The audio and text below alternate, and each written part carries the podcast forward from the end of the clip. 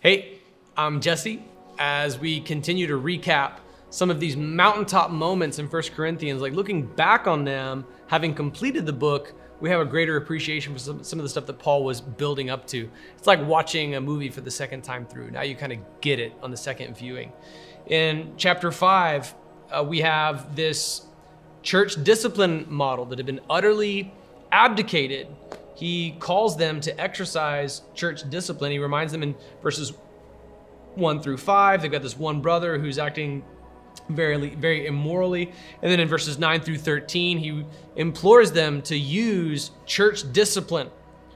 All right, and in the middle of those two, in verses uh, beginning in verse 6, he warns them, Your boasting is not good. Don't you know that a little leaven leavens the whole batch of dough, just like a little bit of yeast causes the whole loaf to rise? Clean out the old leaven so that you may be a new unleavened batch, as indeed you are. For Christ, our Passover lamb, has been sacrificed. Remember, their instructions for the Passover was to bring unleavened bread, meaning it had no yeast in it. Therefore, let us observe the feast, not with old leaven or with the leaven of malice and evil, but with unleavened bread, of sincerity and truth. He's warning them about how they, as they allow this hypocrisy to just go on within their church, never practicing church discipline at all, that they're all being brought down by the hypocrisy of it. This bears a, a, a consistent theme into chapter six, whereupon he's going to call them out. Don't be deceived.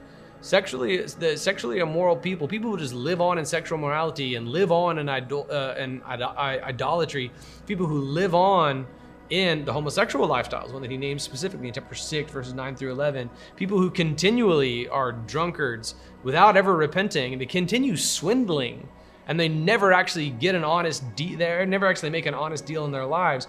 They continue in in this kind of lifestyle. They're not saved.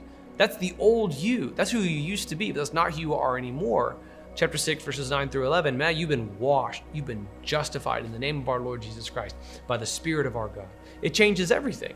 So stop suing each other. Chapter 6, verses 1 through, uh, chapter 6, verses 1 through 11. All right? That's, uh, you used to be like this. Or sorry, stop suing each other is really chapter, uh, chapter 6, verses 1 through 6. And then he goes on to remind them about these things they used to be like. This is who you used to be. So don't let this stuff subsist in your church life. Now, on that, I want to I want to remind us of something that's very very critical church discipline is important, all right? It is important, but I see it botched. I think more often than I see it used correctly. It's very rare to see all three steps of Matthew 18 observed properly, but it's really common to see lives ruined by stupid Christians who utterly botch the very simple three step process here. So I think it's worth recapping. I'm, I've seriously considered writing a semi angry book on this. Maybe I'm not the one to write it. Maybe somebody who hasn't been burned by this personally in the past is better to write it. Or maybe I'm the perfect guy to write it. I don't know. But what I know is this you go one on one first. If you haven't gone one on one, you're doing it wrong, Joe. And by by the way, one on one does not mean like you text him once, give him 30 seconds to respond. Oh, he didn't respond. Time to tweet about it. You, know, you go one on one, and it doesn't have to be one conversation, by the way. You go one on one until you have adequately one on one confronted the sin. This could be multiple face to face conversations in which this guy has repeatedly denied his sin in any regard. And then, and only then, do you bring other people in. And by the way, it's only two people will suffice, maybe three. And so now you've got three to four people confronting somebody who is in flagrant sin and has denied that he's done anything sinful at all. And then if he still denies that he's sinful, by the way, in preparation for all this, you and the witnesses involved, you got to take the plank out of your eye. Make sure that you're not guilty of some flagrant sin too. And then you can see clearly. Okay, if you've gone to step two before you've completed step one, you're doing it wrong, Joe. And then after confronting this guy, if he still doesn't say, you know what, I've, I've con- I, I confess it, I've sinned, guys, I've messed up. If he still doesn't confess and repent, then you bring them before the larger body of believers. 1 Timothy chapter 4 would, would seem to indicate this, uh, in this case of a pastor, you bring them before the whole church congregation, the whole body of believers. But a larger gathering of believers is what the language would indicate for anybody who's been confronted one on one first and is still like, nope, I'm going to keep on doing it and I'm going to keep on staying in the church, such as the man in chapter 5.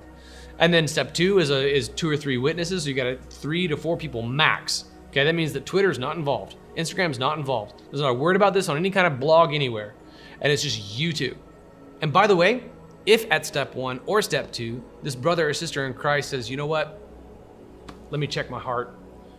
I'm gonna, I'm gonna, I'm gonna go before the Lord with this. I think you're right. You brought a biblical case. I know that you're not personally struggling with the thing that you're confronting me about. And so let me pray about this. Okay, time out, because the Lord's working on his heart. The objective here is for the brother to be restored. If you're going at it because you're hungry for a lynching, God's going to discipline you. That's Matthew chapter 7. The very standard that you use to, to discipline, judge somebody else, it's going to be used to judge you. So watch out. Okay?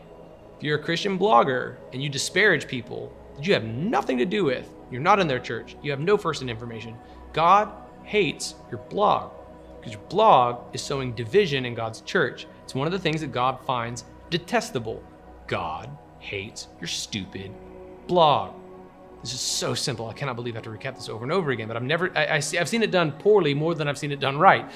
After step two, if he still doesn't confess, still doesn't repent, then you bring him for the larger body. And if you've got somebody who's standing down a crowd, whether it's the whole church or even just a small group, and saying, like, nope, you're all wrong. See the example in chapter five. I'm gonna keep on sleeping with my stepmom, and you're all stupid.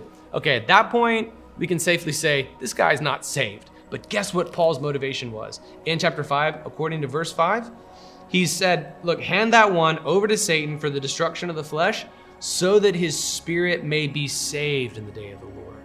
This is consistent with what Paul writes in Galatians as well. The hope is that this brother would be restored gently. In no case is there a public lynching. And if any step of the way the sinner confesses, the process is done because the process has reached its successful conclusion that the sinner has repented.